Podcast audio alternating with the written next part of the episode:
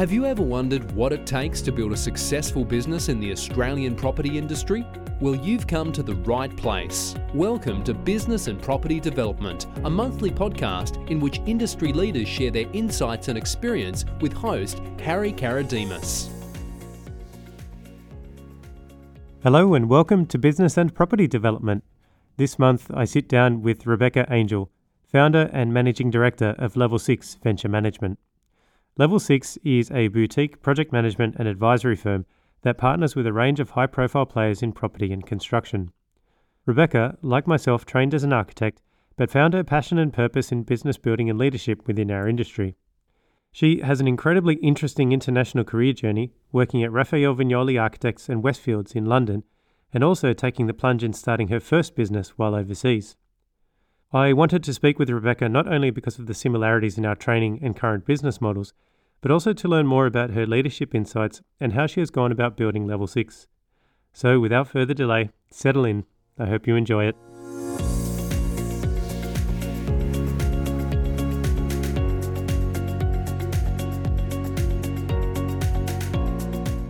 Rebecca, welcome to the podcast. It's so great to have you with me today. Thanks for having me. Good to be here. I've been really looking forward to speaking with you today and for having the opportunity to learn more about your journey and stories in architecture, project management, and your building of your company, Level 6 Venture Management. Now, with regards to level six, I'd also like to unpack with you the concepts of the level six leader and how that can be used as a way of managing to create positive change in projects, also in business and in the communities in which both business and projects exist. So, um, yeah, looking forward to these conversations. Sounds good. So, before we get into the nitty gritty of the podcast, I'd like to ask you a couple of brief questions to paint a picture of you for our audience. So, if you can tell me where were you born and where did you grow up? So, I was born in Adelaide, grew up there, went to university there, studied architecture and then left Adelaide. I left to go to London. I had actually I'd applied to do also to do a masters in urban design. I was always really interested in urban planning and regeneration even back then as well as of the project management side of architecture. So it's quite early on that some of the concepts and ideas and project types that we're involved in now were bubbles in my mind. Yeah. Went over to London thinking that it was going to be a two year working holiday experience and ended up there for 10 years. I left at the end of 99. The noughties in, in London were an incredible period of time. There was so much going on. There was a lot of money in architecture and development. I'd just come out of university, you know, I had friends there and it was a really good experience. I, I felt like I probably did about double the years of work in, in that 10 years of time. It served me so well for the future. I experienced a lot. I had a lot of transition moments. I did some further study, and all of it's formed the stepping stones to where I am today. Mm. When you're in the middle of these things, sometimes they seem there are particular challenges, or they seem hard, or they seem all consuming, or they seem amazing for one reason or another. But it's nice to be able to reflect back on all of those moments and um, and be really grateful for every aspect of that. Let's hold that thought. I'd love to understand your thought process behind leaving Adelaide and going overseas. Was it always something that you wanted to do, or did you have it in mind that? I always wanted some overseas experience. I'd seen, I'd you know been very fortunate to have travelled with family as a child, so I'd had some really great experiences appreciating other cultures, experiencing the world. It was it was going to be either London or New York. I stayed in London, and I imagined that it would be just a couple of years experience, but it turned into my life. But I'd never had experience in architecture in Australia. London was my first experience and it was just incredible. I landed in a quite a large corporate office and I was just immediately thrown into projects that, you know, blew me away. Being thrown into, you know, large scale teams in that environment, I was very lucky. The first landing was just a 3 month contract and it was with a group called HOK and they were based on Oxford Street in London. So, and it was close to, I landed at the end of the year, so it was close to Christmas time. So I would rock up to this office in one of the most amazing places of the world, work on these great things, and then, you know, leave the office. The Christmas lights would be on. It felt like I was in a fairy tale. And I was very young still then. I just turned 23, I think. It was an interesting landing. You know, it's, it is one of those things where you have to, to get a job, you need an address and a phone, but to get a phone, you need a job. You know, there's this kind of cyclical issue when you first land in a new environment. And I do remember sort of working my way through that I fortunately had another good friend of mine that was in London at the time, and um, you know, very quickly got to know other people around me that could help with the process. Let's talk about your opportunity working in Rafael Viñoly's Yes. office. Yeah, I'd love to understand how you got into that opportunity and how it presented itself. sometimes I don't know how I landed that. it was um I actually have been quite saddened recently. Obviously, Rafael passed away, what I consider these days to be actually quite a young age. So I was really, I was really saddened by that. I hadn't been in that environment or liaised with Rafael for some time, but um, he had a, an incredible influence on me. Not not only in terms of an appreciation for world-renowned architecture, but just in the process of his creative thinking and the way that he presents his ideas and concepts to his clients. I've taken so much from that. The way that he was able to look at a cross section of ideas and distill them into almost diagrammatic concepts in a way that allows a client to make a very simple decision at the end of the day. Like he just makes complexity very simple. And that is a real art, a real art, and something that I very much try to instill in our business culture too and in everything I do and work on with the team on a day-to-day basis. I, from that first job I went to a smaller practice which was also a really good experience. That was small residential but it was where I got I really learned the end to end of what we do. I mean, you know, you do you come out of architecture school and, and you think you know everything but you know nothing. So the whole process of things and the, the going through concept and um, working with clients and helping them to have an understanding of what you're doing and educating them in, to a certain degree, working through construction and looking at things on site. That was that was a really great couple of years there. And then it wasn't too long before I thought, oh yeah, I'm, I'm sort of interested in looking at some bigger scale stuff and just applied for the job at Rafael Viñoly's. They had only just landed in London as well. And I think because of my obsession with New York, I was like, oh, this would be perfect. You know, I can be based in London, but they have a New York head office. Hopefully I get to go and visit. And that's how it played out. So I got the role. It was very, it was different from what I was expecting. It was, I was having to do a lot just in terms of the operations of the business and creating collateral and assets that suited a European market. It was a great experience. So it was very diverse. I was doing a lot of business development. I was working on competitions, which was also amazing experience. So traveling to New York and really that, that was where I really got to work more closely with Rafael as well and got to see his style and everything got worked through the model shop in 3D. You know, the good old days of everything was physical models. Working with a team that was incredibly dedicated. It was it was hard work. You know, there were very long hours. We all know what architecture can be like. All of that experience just made me a lot stronger. I was constantly I was just out of my comfort zone. You, you end up getting to a point where you just have comfort with discomfort. Because you're in it and it's the an entire important time. place to get to in Yeah. some ways because that's life. Let's have a look at beyond Rafael's office. What happened after that? My understanding is you decided to start your own. Yeah, your own I practice? did. The reason why I stepped out of Rafael Viñoly Architects and stepped into my own thing was because I got a place in an MBA program, and that was with the University of Chicago, now called Booth School of Business. So I was very pleased to be involved. It was actually a business school that Rafael designed, the, the Chicago campus too. So it felt close to my heart for a few different reasons. I applied to a few different schools, but that was the school of choice in the end. It was it was quite simple. I just there was no way that I was going to be able to deliver the way that I wanted to deliver in the environment at Viñoly's and do an MBA at the same time. It just would have tipped me over the edge, to be honest. I've had a few moments in my life where I felt like that, but that was definitely one of them. So as I said, great experience, five years of experience with RVA, but I need to park that to be able to focus on an MBA. You know, thought, why don't I just do something for myself? There was another guy, a Kiwi guy, actually, Pete, who to this day is somebody that I'm very grateful to have entered my life at that point in time. We became very great friends, but he and still are. He was at Viñoly's at the time, and we just decided to step out and do our own thing. Pretty naive, and and just thought it was a great idea. But but, but it did actually it did work because the way that the MBA operated we, we got together every three to four weeks for a full week intensive. And so people flew in from all over the world for that week. I think it would have been very difficult unless I was doing my own thing to have really managed that effectively.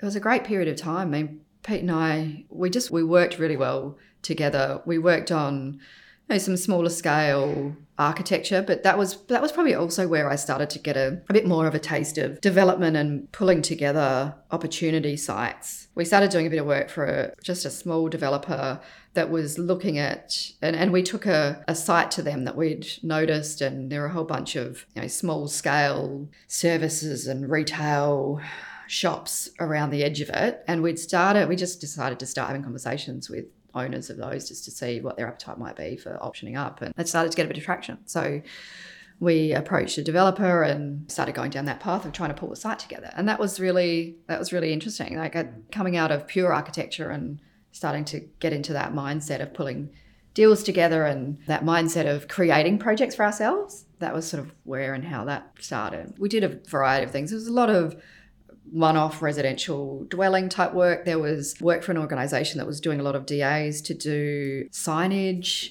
various structures for signage in and around London. That was kind of interesting work. It was less architectural, but some of it was quite sculptural, which was nice. So, in terms of the lessons that you learned in establishing an architecture practice with Pete, what did you deduce from that that took you to your next step? At the end of the day, you can be good at a at a job and in an industry, but you if you want to run a business, you have to be able to get business.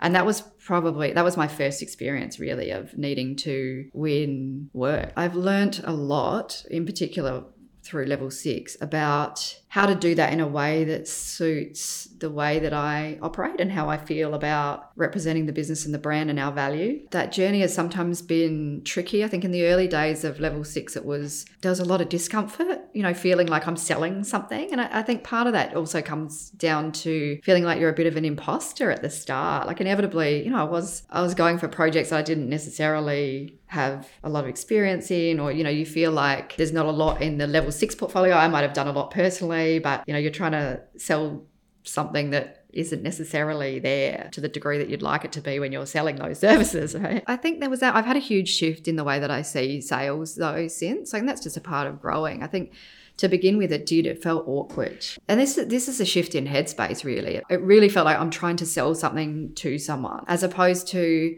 I'm having a conversation with someone about the value that I can provide and how I can help. That was my experience as well when I first started. I thought okay, I've started this business, but hang on a minute, I need to get projects and therefore I need to sell something in inverted commas, as in my services. That to me was so, it was very uncomfortable because I don't see myself as a salesman either. But I also really missed that key component, as in you're selling your services, but you're also helping someone solve a problem. That's yeah. the t- that's, that's the thing. Yeah. yeah. And I think when it becomes more, I mean, obviously it's partly my own confidence over the course of time has shifted, but now been involved in such a breadth of projects and have such a great network of clients clients, I don't feel like I'm selling anymore, which is a really nice place to land. I have a lot of comfort in just conversations. And a part of it, I think, is just the whole bringing empathy and understanding into every context. It's probably why I've always been better at building deep relationships with clients as opposed to, you know, continually having a lot of conversations out in the market. And it's, I'm comfortable with it, but it's also, it can be a challenge. But at some point in time, you need to just focus on your strengths and run with them. I can build deep relationships. I have relationships where those people really feel like they want to champion the business because it's, there's an authenticity there in where I'm coming from and my true mm-hmm. appreciation for what they want to do yeah. and what they want to solve. I want to make sure that we provide the right agile service that does that. That is something that's really missing in our industry. We all talk about a lot of concepts and a lot of things that are good for clients, but it, it takes a lot to really nurture a team and to be really authentic with a client about true understanding of their needs and true understanding of their context. Every single day, you need to be cognizant about that environment because it can also change on a daily basis. You might be helping a client to change that context as well, just in the value that you provide. It becomes less about, you know, this is my checklist of things I need to do, this is my process as a project manager, which we all need to know and understand. But it's like, what are the things that sit within that framework that actually add value? Our jobs aren't easy, but it's easier to follow a process than it is to really constantly think about the extra overvalue um, that's provided by some of those, whether you call them softer skills or whatever they are. Yet to really hone in on those and be cognizant of them at the right time and bring them to the forefront and know and know how to do that in a client environment as well, mm. like in a way that's really helpful. You know, and different clients need different things in that regard too, right? Some are some are much more directive than others, so you can add its different value. Like, and those that are more directive or that have a stronger appreciation for what they do because they understand what they need to deliver on a day to day, it can sometimes be feel like a harder proposition to add value. But if you understand and appreciate their context and know how to give real thought to how to speak their language in a way that lands with them, mm. like you can make so much difference. So this sounds all a bit abstract, but when you when you're actually in those environments and you can see the change that you're able to do just by working with the way that they need to operate, I find that particularly rewarding. Speaking of larger organizations, should we take it back to maybe some of your larger shifts in careers? So obviously after Angel Engstrom joined Westfield. Westfield, I did. I actually thought that I would come back to Australia at that point in time, and so I this wasn't Australia yet. No, so this okay. is Westfield in London. Westfield one. I thought I was coming back to Australia. I'd actually taken a trip. I'd interviewed with the likes of you know Mirvac and others. Was offered a, offered a job in Australia at that point in time, and then went back to London just thinking I was going to be you know packing up. Hmm. Wrap up, have a couple of parties to say goodbye, and then and then jump back on the plane. But I had a call from a recruiter saying Westfield are looking for someone that suits your skills. Who- I'm like, oh look, I'm going back to Australia. I don't, really don't want to waste anyone's time. And he's like, well, I really just think you should have a conversation with them. It's no harm. Also, a great Australian business. Good to have a relationship anyway, even if you end up back in Australia. Going into that meeting, my head was already somewhere else. I was like, I'm, I'm going into this just to have a discussion, but I'm not going to be taking this job. If I was going for a job like that and I really wanted it, I think I would have found it quite daunting. But I was going for that job and didn't care whether I got it or not because I wasn't going to take it. And then so I just put all this stuff on the table. I was like, I can do this. I'm great at this. Like I want this. And I got the job offer the next day. And then so that and I was like, oh God, I've told my parents I'm coming home. I what am I going to do? It was a significant role within the organisation. Obviously, a really good business to have experience in, especially coming back to Australia. I, I was conscious of the fact that it would help my Australian journey, having had that experience. And most importantly, it was a time where there were really working on the Stratford City site adjacent to the Olympics. The the sort of complexity of that project, the nature of the organisation, and what I was going to learn internally as part of a, very integrated business and from an urban regen perspective, and just you know liaising with adjacent developers like Lendlease and the Olympic Delivery Authority and all the challenges that come with that. I was like, you know, have a have a moment I think of regret if I didn't do it. I was very lucky to have landed there at that point in time, I think. I was a design director there, but it was a very outward facing role. I was probably quasi in development project management land as well because I was managing external designers and teams, having a lot of coordination meetings with Lendlease and the ODA just on how the pieces of city should stitch together and at the same time just trying to stay ahead of the Westfield beast. They are a machine. They know how to deliver, but you have to stay ahead of that machine as well, especially when you're trying to drive a concept. What struck me as pretty awe-inspiring, I I thought, was your transition into from a small practice into a design directorship role. Did you feel discomfort in Yes. this new role and, and thinking, God, how do I make this work? Am I good enough for this? Do I know what I'm doing? So, yes, definitely stepped in thinking, how have I done this? I really believe that a lot of it, it just comes back to that whole feeling of self accountability and resourcefulness, like just for figuring stuff out. I think once you get used to that discomfort and the fact that nobody's going to tell me how to do this, I just need to figure it out. So, I think uh, that, that was probably the biggest thing for me that allowed me to operate in that environment where I felt like it was a huge learning curve. There's a lot of transferable skills from architecture into that more project management and real development space. You still need to know how to use them and how to navigate the whole the people environment in a complex environment Yeah. like that. That's what I was thinking. Uh, it's you know, it's there's big personalities, and then there's a real balance between trying to drive what you need to drive, but also being human with people in a way that they can connect with, so that they do genuinely feel like you want to understand their position, even though at times you might be in disagreement about what you need out of something or what you think is needed from them to have the right outcome. Everything is human driven, isn't it? Really, it's It all, is, It's it all is. about it's all about conversations. well, it all comes back to that, doesn't it? Yeah. Yeah. To get outcomes, you actually need to have the processes come off the back of conversations about what you need from from others and what they need from you likewise. And building trust. There are certain things that underpin trust. People do need to know that you have capability and that you're reliable, mm. but they also need to know that you are going to listen and have some empathy and compassion, I think. What would you say are some of your key lessons and observations about working in multinational organizations and how they would relate to business and the management of projects? I think the biggest gem for me was that whole integrated business and being able to learn about all facets of development from the inside. You know, I developed relationships where I could have conversations with people about their role in the organization that sort of sat outside the day to day of the workplace. And I guess it's quite unique to be able to do that in an internal environment and really soak up as much about those different agendas and those how those people really operate on a day to day level. It's different from trying to do that in the external environment sometimes.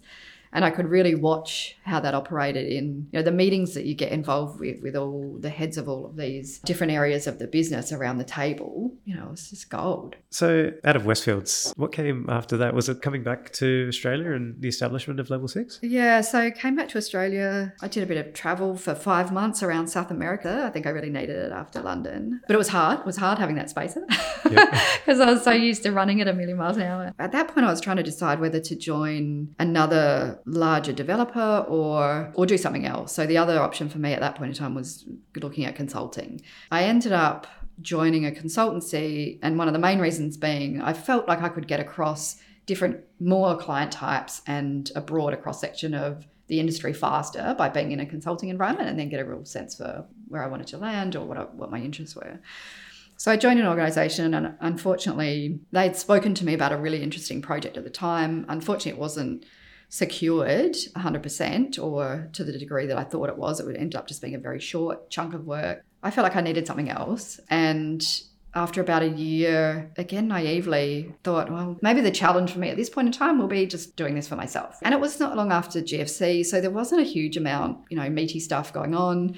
So, yeah, for me, that became the challenge. It became about set up on my own, get some of my own clients, and try to build up a business. Yeah. And at that point in time, so there was another guy in that business that was keen to do something else as well. So we joined forces and started level six. Was that level six? Again, yeah. very naively. I mean, we we had ten thousand dollars committed, and that was it. And then I look back at that and I just think, wow. But you know, I didn't I didn't really have too much that I needed to worry about at that point in time. I did have a house and a mortgage, but I didn't have responsibility of kids and I, you know, I reflect on these these moments as well and how things actually happen, how you make decisions and how you create stepping stones yeah. during these journeys because the business partner that I shared that experience with, we we sort of demerged the business after about a year, just had different ways of wanting to operate or different things that we wanted to be involved in. Mm. So it was really quite simple. But I I'm really thankful for that that experience in that moment because it's probably something that I wouldn't have just done on my own. Like I wouldn't have stepped into that environment on my own. I was fine with it after that initial experience and getting into it, but I wouldn't have done it without that stepping stone either. I learned a lot of lessons in that first year. And it also meant I had to, I made a really conscious choice when we determined that we were sort of better off just doing different things. At that point in time, I probably could have decided to do something different or go into a large organization, but I was like, no, this is, this is me. This is cool. I already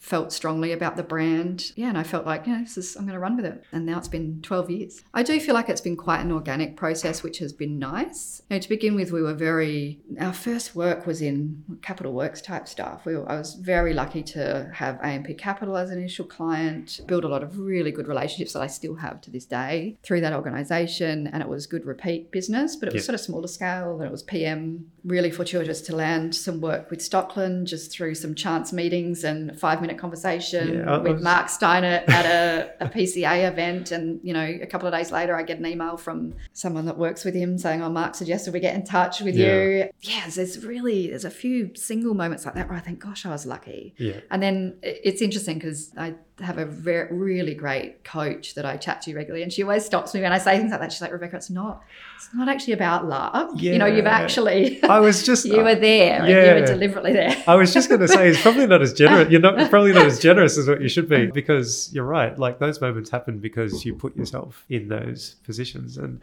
I was just going to say, do you think that's probably one of your key observations about how things happen? Is you need to actually, you need to be in the game. You need to be in the game. Yeah. yeah. Most definitely. For me, it's for so many reasons. I mean, one, it is it is that you just need to be there. You just need to be having conversations. Yep. And again, they can be conversations. They're not sales pitches. You just need to be constantly conversing yeah, with what are people's problems in the industry, who's doing what, how is everyone else going as well, and sharing stories. And for me, it's also partly as a sole director of a business and a small business, it's really it's a really important part of my day to day to just be constantly engaging with others in the industry that are going through similar things. And there's, there's definitely been moments. I mean, I've learned a lot about making sure that I don't get myself into situations where I'm too consumed in the business or that I forget about the value of those conversations and just making time for coffee with other really just interesting people in the industry or industry eh, people with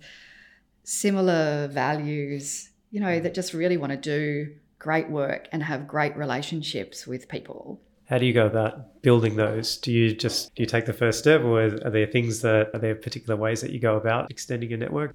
I feel like with all of these things with me, it's been it's it's all very organic. It's Yep. often just if I have a great relationship with someone in the industry and it's generally based on shared values and experiences, then I'll talk to them about who else they know or I'll be introduced to people through them. It's a big tree diagram. Yeah.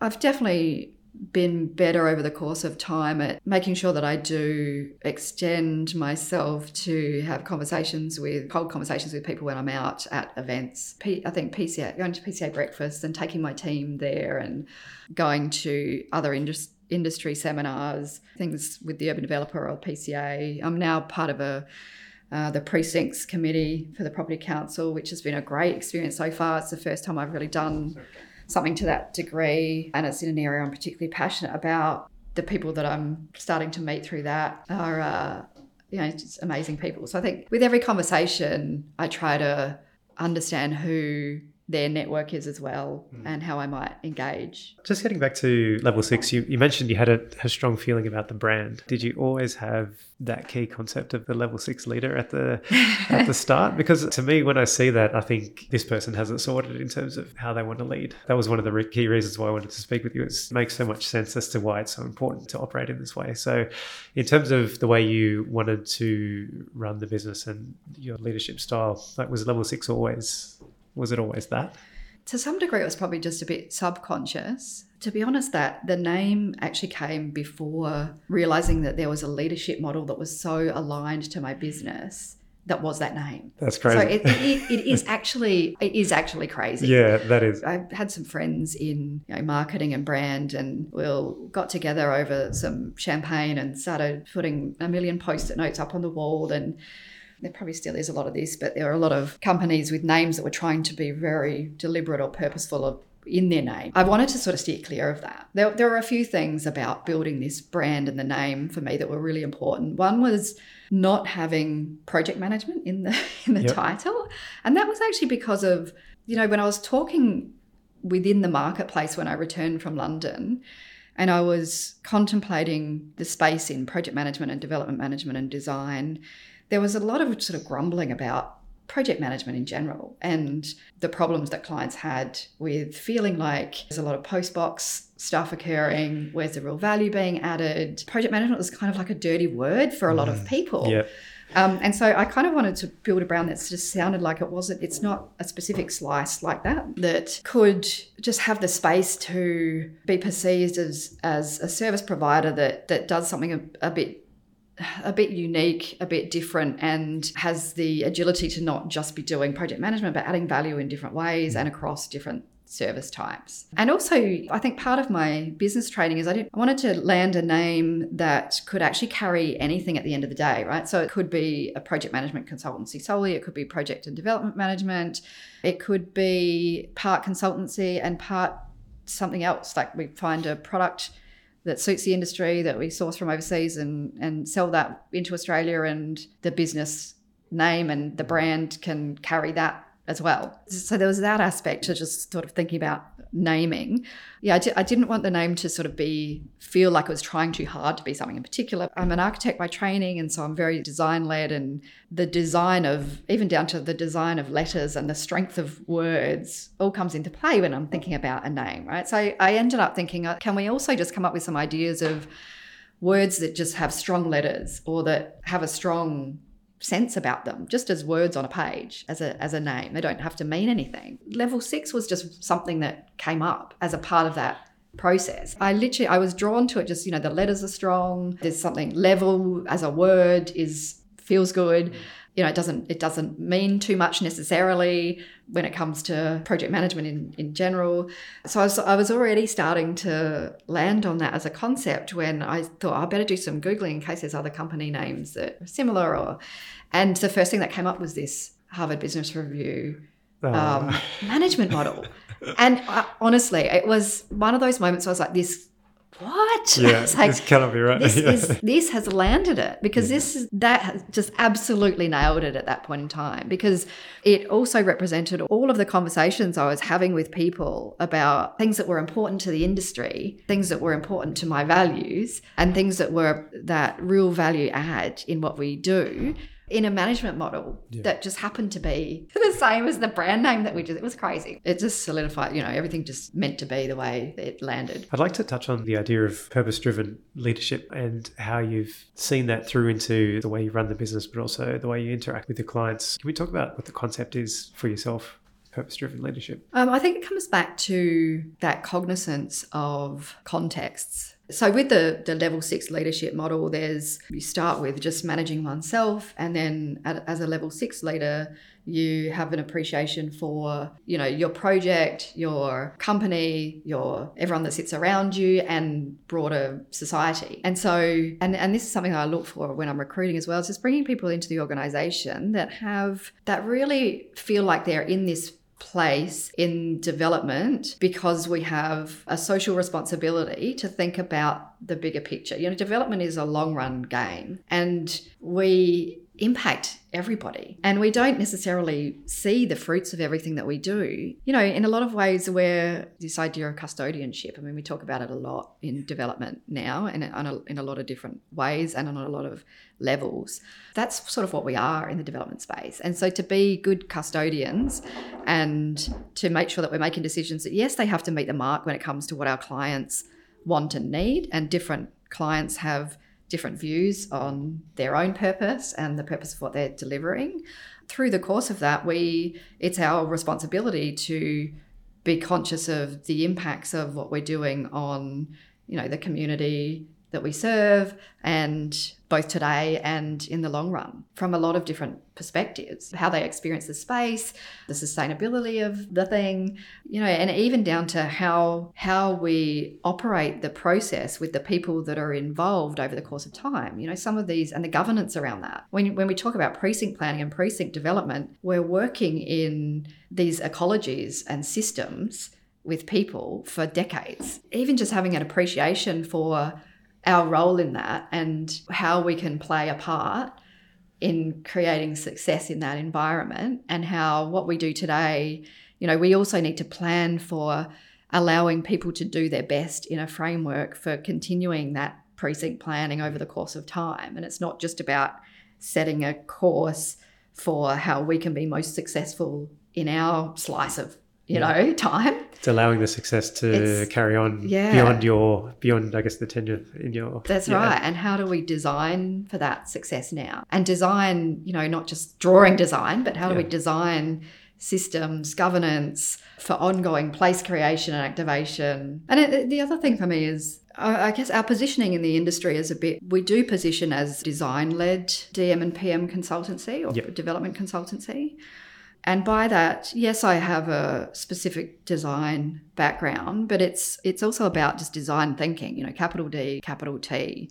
It's about extracting constant value and testing ideas and understanding how to make sure that there's the breathing room for that framework to occur mm. over the course of a project. Sometimes you have to do that without it without it even necessarily being recognizable to people because sometimes you are in a tight framework with a client and they have their own way of doing things, but you need to figure out ways of just building that in or letting that naturally occur within your project teams. And sometimes it needs a softer touch to that. Typically, people that I bring into the organization have a real and that enjoy the most working in an organization like mine, I should say, is yeah, people that have a real hunger for getting under the skin of things in that way too. The, the biggest value I think that I can bring to my team, I'm very conscious now of trying to bring people's consciousness into that level and helping them to have an appreciation that yeah the, the day-to-day can be grueling and we've got deadlines to meet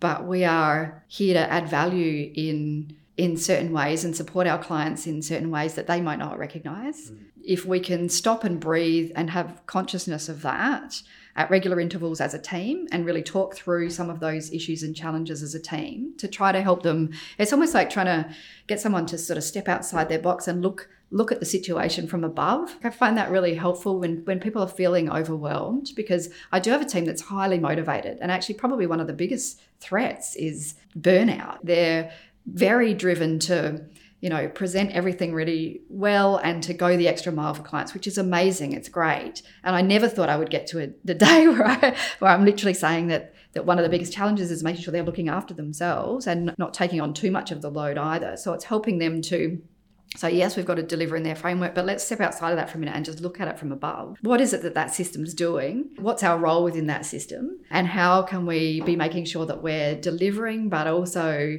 not getting overwhelmed by that yeah. system? One of the points that I wanted to touch on was company culture. We've started to touch on that uh, a bit. How have you felt like the culture has changed over time? What sort of things have you introduced to enable you to build a company and a, and a consultancy that people work in with purpose? There's a few things about it for me at the moment. One is because we do have staff that are often sitting in clients' offices or working very closely with clients. So it's it's hugely important that we reconnect and reflect on our brand values, as I mentioned so we do these quarterly breakfasts where we look at the projects that the guys are working on across the board so that everyone gets a sense of what everyone's doing and how we can have some shared learning. We organize, you know, a monthly teams event. One of the things that I instigated and at the time I was like, oh, this is just a bit too cheesy? But actually it's for me it's become something really quite powerful.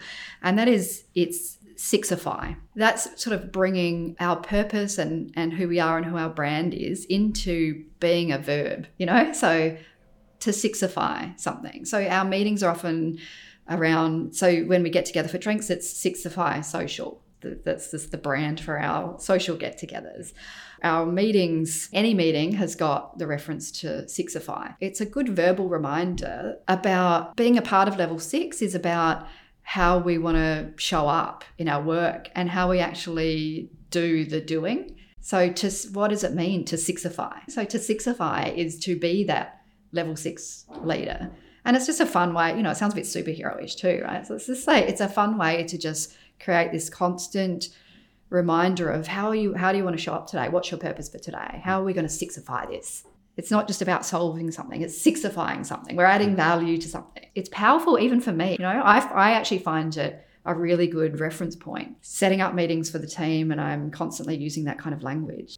If I could just grab to, to wrap up, I'd just like to understand so some personal reflections about what level six and your journey to, to date has enabled you to fulfill. What would you say that would be? You know, one thing that I love about doing what I do is just being able to be a role model for my daughters, which obviously I could do in a lot of different ways. You know, I've had some hard moments reflecting on the impact of my work on my family as well over the course of time. Like I I went back to work very quickly after having them, you know, they have had to have a lot of external care, which has sometimes been a challenge. But they have been my biggest teachers.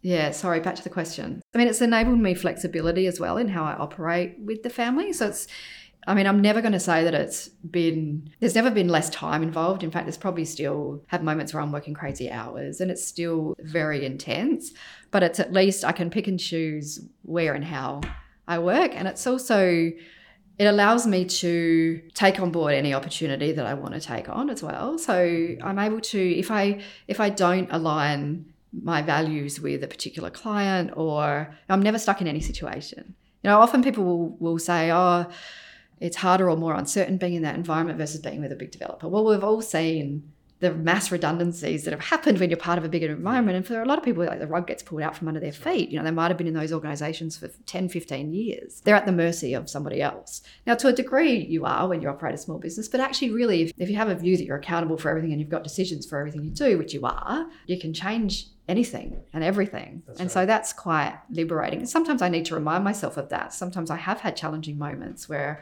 I've at some point in time, whether it's with staff or with clients, where I, I have really ended up needing to force myself into a moment of, do I really need to be doing this? Do I really, is this, is this healthy for me or the business? You know, what's my responsibility around looking after my staff around this kind of thing? So, so I think the, the whole choice aspect of it is probably the real bit of gold in it. And giving giving other people opportunity. I've, I value that more and more now, especially when I bring people into the organization that they just really want to be involved. They just really have their own true sense of purpose in the industry and their own drive. And I find nothing more rewarding than than nurturing that. And I think in a small business environment, you have a lot of flexibility to be able to nurture other people's strengths and also areas of the industry that they want to get involved with. When I interview, I say, and this is quite genuine, I can have a plan for the next five years. I can sit here and tell you about I want X, Y, and Z and, and this type of project and want to be earning this amount of revenue in year X and Y. But at the end of the day, I also could equally say I don't I don't know and in some ways I don't care. Because part of being an agile small business that's open to anything is being genuinely open to any opportunity that comes our way. So if if one of my staff members comes to me and says, I see an opportunity to do this. It doesn't necessarily align with what we're doing right at the minute, but it's the business case for it is stacks up for this reason and this is how we might attack it what do you think? You know uh, for me as long as it aligns with our values and it's not illegal then i'm like well let's try it let's try that. I mean that's probably one of the the biggest opportunities for entering in, in the level six environment really. There's opportunity to do that. Of course if it doesn't stack up or there's there's holes in the business case then we're not going to go down that path. But you know, the opportunity is there. And if you know what you're doing and you can underpin a reason for doing it and it aligns with our purpose, then let's go. One final question career highlight. Is there one in particular that stands out? I'm trying to sit on that for a minute just to see if anything pops to the top of my mind. And to be really honest, it just doesn't. I don't have any one particular highlight. There's so many. For me, it's just been yeah, it is like a string of pearls. There's been so many little things that have happened along the way that have just led me to where I am today. And who knows what level six will be in five years' time, 10 years' time. One of the things that level six did a couple of years ago was helped a, a company, uh, a family business doing incredible things in New Zealand that were more in the construction industry that were transitioning into prop tech and also transitioning into the Australian market. And that that role wasn't a PM or DM role, but it was more about it was more business and operations and transitioning and um, the strategic approach to that. So was, I was, you know, obviously interested in prop tech in general in the industry and the influence that that's going to have over the course of time. So I was really keen to get involved in it, but that was completely off piece. And there was pros and cons with that kind of work, but it was it was a new experience. It was something completely different that Level Six hadn't done before. It was I got to work with somebody that I I have a huge amount of respect for in the industry that had been a past client of mine, uh, you know, and that sort of thing I'm just completely open to as well over the next five to 10 years. In fact, if random things like that didn't happen, I'd be disappointed. Rebecca, thank you so much for speaking with me today, and I'm really looking forward to sharing this.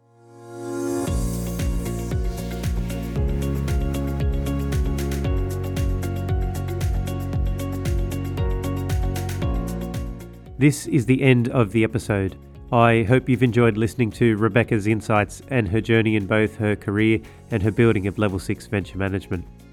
Rebecca, a big thank you for sitting down with me to collaborate on this episode. Your journey firstly highlights and reinforces the value of an architectural education and career and the value of design led thinking. Secondly, when this architectural experience transitions into project management, it has the ability to create huge value for projects, clients, and communities. If you've enjoyed listening to this episode, please take a second to rate this podcast on your favorite listening platform. A few taps of your smartphone is all it takes. Well, that's it from me for this month. I'd like to thank you again for listening in, and I look forward to sharing the next month's episode with you very shortly. Take care, and bye for now. Thanks for listening to Business and Property Development. Join us next month for more insights from people whose business is property. To subscribe and listen to other episodes, head over to businessandpropertydevelopment.com.au.